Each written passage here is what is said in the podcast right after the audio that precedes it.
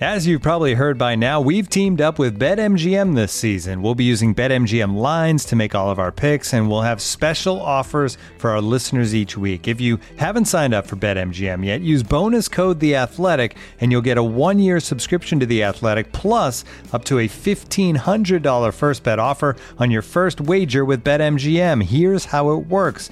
Download the BetMGM app and sign up using bonus code The Athletic. Make your first deposit of at least $10. Place your first bet on any game and claim your voucher for a one year subscription to The Athletic. See BetMGM.com for terms. U.S. promotional offers not available in D.C., Mississippi, New York, Nevada, Ontario, or Puerto Rico. Gambling problem? Call 1 800 Gambler. Available in the U.S. Call 877 8 HOPE NY or text HOPE NY 467 369 in New York. Call 1 800 NEXT STEP in Arizona. 1 800 327 5050 in Massachusetts. 1 800 BETS OFF in Iowa. 1 800 270 7117 for confidential help in Michigan. 1 800 981 0023 in Puerto Rico. First bet offer for new customers only in partnership with Kansas Crossing Casino and Hotel. Don't forget, if you haven't signed up for BetMGM yet, use bonus code The Athletic, and you'll get a one-year subscription to The Athletic, plus up to a fifteen hundred dollar first bet offer on your first wager.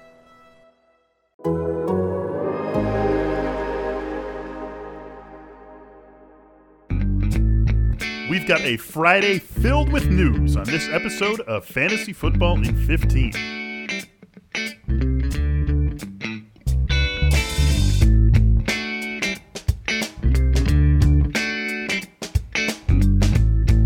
Hello, everyone. Welcome into Fantasy Football in 15, Friday, October 30th. Happy Halloween to everyone. Please celebrate safely out there this year, especially more than others, and get ready for a fun week eight, which is already underway after Panthers and Falcons on Thursday. Got a busy weekend ahead of us. I am Michael Beller, joined by Derek VanRiper. DVR, happy Friday to you, my friend.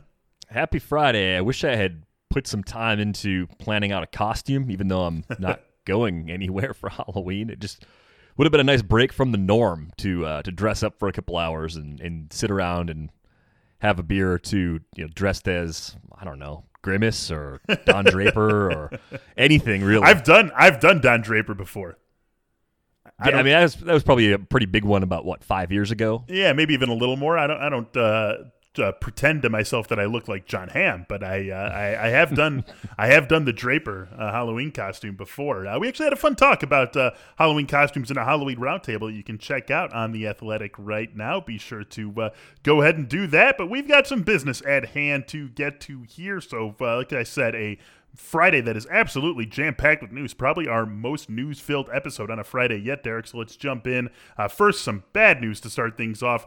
The Giants and Chargers both dealing with COVID 19 positives. These came out on Thursday. So both of those games are in holding patterns at the moment. Chargers are at the Broncos on Sunday. The Giants are playing Monday Night Football against the Buccaneers. So I'm sure we'll get you know, more and more information as that comes out. Probably even more already when you're listening to this than when we're recording it, but we just want to mention it. Another good piece of news we got Michael Thomas practiced for the Saints on Thursday. This was trending in a bad direction earlier in the week, but got back into practice with those hamstring and ankle injuries on Thursday. One complicating factor, this is a late window game on Sunday, kicking off at 425 Eastern, Saints in Chicago to take on the Bears. But Derek, we got to feel like this is pretty good news. The fact that they got him back into practice on Thursday, I think it would take, you know, a drastic turn for him to not play in this game. Yeah, it certainly looks really encouraging as we get to the weekend. Uh, I think it probably has more of a, a, DFS fallout sort of impact than a season long impact. Mm-hmm. I think it's fairly simple. If Michael Thomas is active on Sunday, he plays very easily. He's top five receiver when he's healthy. That's to be expected. Uh, but I do think it changes the usage, uh, the ceiling maybe a little bit for Alvin Kamara because we know when Thomas is out there, the target share gets redistributed quite a bit since Thomas takes on such a huge share of the offense. Kamara's still awesome. It's just a, a slight difference for those who are building lineups for DFS purposes. Michael Thomas getting back in the field would definitely be a welcome sight for his managers who have been without him for basically the entire season.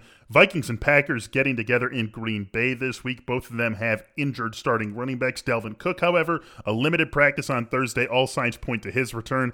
Aaron Jones, no practice on Thursday. Right now, all signs point to him missing one more game because of the calf injury. Allen Lazard Bernard, however, practiced for the Packers on Thursday because he is still on IR. They don't need to put a you know limited or full designation on him. But the point here is he is on his way back. If not this week, it would likely be the week after that. And to me, Derek, this is looking like a pretty good stash if he's still sitting out there in your league.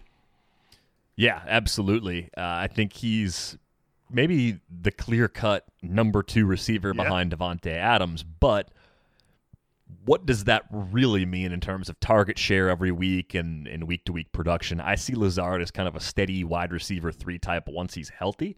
I think the Packers offense has looked very good for most of the season, the exception being what we saw against the Bucs a couple of weeks ago. But that's a nasty Tampa Bay defense. I think more often than not, this is a Green Bay team that's going to cruise to the 27 to 30 point range in most matchups, and um, not having a clear established two behind Davante Adams bodes really well for Lazard coming off this injury.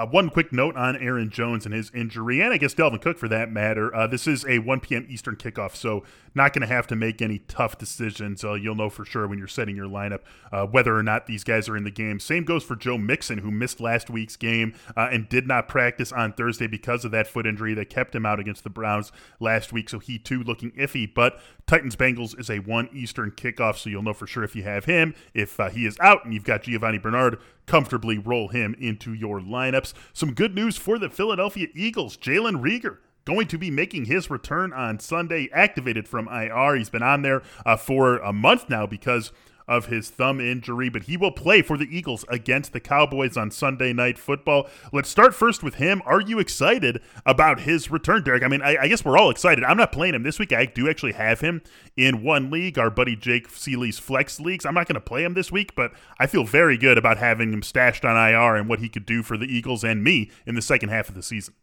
Yeah, I mean, I think when we saw Reagor before the injury, he was sitting near a 10% target share in each of the first two weeks this season. I would assume that he kind of gets broken in slowly in the next couple of weeks. They've got a bye coming up after this matchup. So week nine is a bye week for the Eagles. You come back out of that, maybe his role scales up a bit then. I think you know the absence of Zach Ertz opened up a lot of targets anyway. So the big question for most people would be how does Reagor uh, kind of impact the rest of the pass catchers? Does he take away from Greg Ward? Does he take away from Fulgham? So I, I could see Reagor sort of emerging as a, maybe like the third option in the passing game in the next couple of weeks. I think that's a, a reasonable sort of target for him. And they've got some shootout happy games coming up on the schedule. Coming out of that bye, you got the Giants, the Browns, the Seahawks, the Packers, the Saints, the Cardinals, the Cowboys again. Like those those are all teams that for the most part, can put a lot of points on the board. So there should be a lot of opportunities for Carson Wentz to air it out. Definitely agree with you, and I'll bring our buddy Jake Ciely back up. Uh, he is not one who is uh, apt to recommend that you go out and trade for quarterbacks, but he had uh, Carson Wentz listed as a buy in his rankings column this week because of that schedule and because of the Eagles starting to get healthy. Dallas Goedert is expected to return after the bye and be ready to go for them in Week 10. I really don't think Travis Fulgham is going to be a loser here. We're now looking at at you know four productive games for him this season. Three games, uh, each of the last three, where he's had at least ten targets. Uh, the game against the Giants last week, five grabs for 73 yards, a couple of end zone targets in this in that game. Uh, just barely missed a couple of touchdowns in that one. So I think Fulgham is going to be just fine, but still excited to see what Jalen Reagor and what Dallas Goedert. I've been beating the drum for Dallas Goedert. So uh, we could be looking at a very different Philadelphia offense after the bye. Miles Sanders should be ready to go too. Eagles, uh, as ugly as it is, looking like they should be in control of that NFC East. Looking for an assist with your credit card, but can't get a hold of anyone? Luckily, with 24 7 US based live customer service from Discover, everyone has the option to talk to a real person anytime, day or night. Yep, you heard that right. You can talk to a real human in customer service at any time. Sounds like a real game changer if you ask us. Make the right call and get the service you deserve with Discover. Limitations apply. See terms at discover.com/slash credit card. Get ready for the greatest roast of all time the Roast of Tom Brady, a Netflix live event happening May 5th. Hosted by Kevin Hart, the seven time world champion gets his cleats held to the fire by famous friends and frenemies on an unforgettable night where everything is fair game. Tune in on May 5th at 5 p.m. Pacific time for the Roast of Tom Brady live only on Netflix. All right, speaking of that game, on the other side of Eagles and Cowboys, all signs point to Ben DiNucci getting his first career start. Uh, Andy Dalton still in concussion protocol. Derek and I are recording this Thursday evening, so possible that something has changed, but looking like DiNucci is going to get the start. Derek, what's the effect on the Dallas offense? I guess it can't get any worse than it's been in two games with Andy Dalton. Uh, maybe it can. I mean, we're talking about a, a rookie who is more of a long term sort of prospect as opposed to someone that was expected to come in and, and, play. Obviously, in Dallas, especially, there was no expectation of a guy like Ben DiNucci playing this year because they invested significant capital in Andy Dalton in terms of finding an established veteran backup for Dak. And here we are. It seems like it always works this way, right? The teams that try the hardest to be completely fine at quarterback end up having to go into the third option at some point. Um, I, I think it's going to be a run heavy offense. They're going to try and take a lot of pressure off of them. Mean, we talked about this offense when Dalton took over. It's loaded with as many weapons as you could possibly want. It comes with the restrictor plate that is Mike McCarthy at the controls. So, how much can you downgrade him? Yeah, I guess Dalton showed us a new floor. I, I hope that Ben DiNucci doesn't find the subfloor and and show us something even worse than what we've had these last couple of weeks. You know, if you're looking for a little bit of a DiNucci uh, silver lining, it is the fact that he's got some speed. Uh, we, you know, Dallas talking about him being clocked at a top speed of like 20, 21 miles per hour as just a sprint speed. Um, you know, he's someone who can be a little bit more versatile back there, someone who can escape some pressure, which Andy Dalton cannot and has been an issue with all the injuries that the Cowboys have had on their offensive line. So maybe they can. He is not Dak Prescott please do not take what I am about to say as, you know, he's Dak, basically. He's just a poor man's Dak. No, but no. maybe there are some things in their playbook that he is more able to do like Dak because he is mobile. He can get out of the pocket, things that Andy Dalton just doesn't have available to him. So that's just the silver lining, just throwing it out there. Things definitely can't get worse. We will see what Ben DiNucci has as a starter on Sunday Night Football against the Eagles. Uh, some bad news in this, another one. This is like a week where we've had these injuries just come out of nowhere. It started with Chris Godwin back on Tuesday. Uh, there are a few others, and now we get this word on Thursday from Gardner Minshew from the Jaguars on Gardner Minshew uh, that he had a fractured thumb and some ligament damage in his thumb on his right hand, his throwing hand. So he had a procedure done to clean that up. The Jaguars are on a bye this week. Thankfully, obviously, if they were playing, he would not be out there, but already some doubt as to whether he will be able to play in week nine. The backup in Jacksonville is Mike Glennon, which is definitely not good news for the Jaguars. Hopefully, this is not something long term for uh, for Gardner Minshew, but I would have to think that for any game that Mike Glennon would start for Jacksonville, you'd have to be a little bit concerned about the two guys who we are starting without thinking about it: James Robinson and DJ Chark. Yeah, I mean Chark especially since he's directly impacted by the change at quarterback, but the offense as a whole becomes less efficient with the move to Glennon. Definitely a concern for Robinson's ceiling because the ceiling for the offense goes down. You're not moving the ball, you're not scoring points. You're not scoring points, you're not helping fantasy teams. Uh, I think the schedule for the Jags is another nice one, though, kind of looking ahead, even beyond week nine when they get the Texans. They got the Packers, the Steelers, the Browns, the Vikings, the Titans, and the Ravens. Those are all teams that are going to push Minshew in this passing game if he's healthy by the time they get to week 10.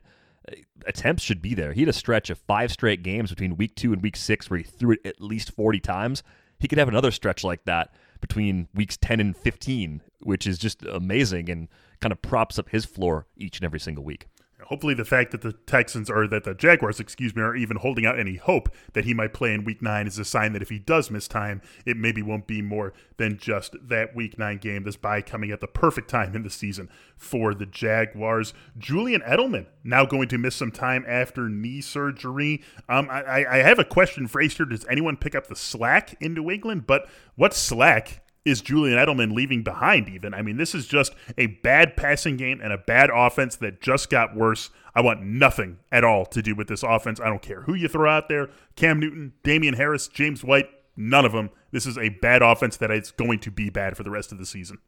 Yeah, one good game for Julian Edelman back in week two against Seattle. He's been targeted six times or less in each of the last four games. He's caught three or fewer passes in each of those games it just hasn't been there. I, am loud wrong about this. I thought Cam was going to come in and kind of keep Edelman at the Brady type levels, and obviously with what he can do as a runner, keep the offense moving at an acceptable sort of clip. It just has not worked out like that whatsoever. Uh, in terms of someone who I believe in to step up and actually do more, I mean, N'Keal Harry, just because of what they invested in him in the draft, is still interesting in really deep leagues, but he's very questionable with a concussion right now. And beyond that, I just don't like the talent they've amassed in this group of pass catchers. So uh, I don't see a whole lot there. I mean, Damiere Byrd, if you're looking for the Hail Mary play, might just get a lot of targets this week. And, and maybe because of the matchup, they're going to have to throw quite a bit. But that's one of the bad weather games on the slate. And there's quite a few of them here in week eight. Yeah, this is just uh, a really ugly offense, and I think we finally see the wheels coming off of the Patriots here this season. We've got a big Friday for the following players. Uh, practice is going to be very important for this quintet of guys. Josh Jacobs, he was limited in practice on Thursday because of a knee injury. DeVante Parker, limited because of a groin injury. A.J. Brown did not practice again because of a knee injury, but the Titans got out there quickly, said, no worries, he's fine, he's playing. This is just a maintenance thing, so not too worried about A.J. Brown just yet. It still would be nice to see him get a limited practice in. And then no practice for both Allen Robinson and Phillip Lindsay as they make their way through concussion protocol. Things looking bad for both of them, especially Robinson, given the fact that the Bears played last Monday night. As we like to do, end this show on a good note. And this is the end of the week, so we have to end on a good note. John Brown, who did not play last week, got in a full practice on Thursday, trying to make his way back from the knee injury. So sounds like he will be good to go for that AFC East clash between the Bills and the Patriots. Bills offense, that's one you can trust in that game. Derek and I, we hope to think that you can trust us as well. That's going to do it for this episode of Fantasy Football in 15. For Derek, I am Michael Beller. We will be right back here with you next week. Until then, thanks for listening. Have a great weekend and enjoy all of the Week 8 action.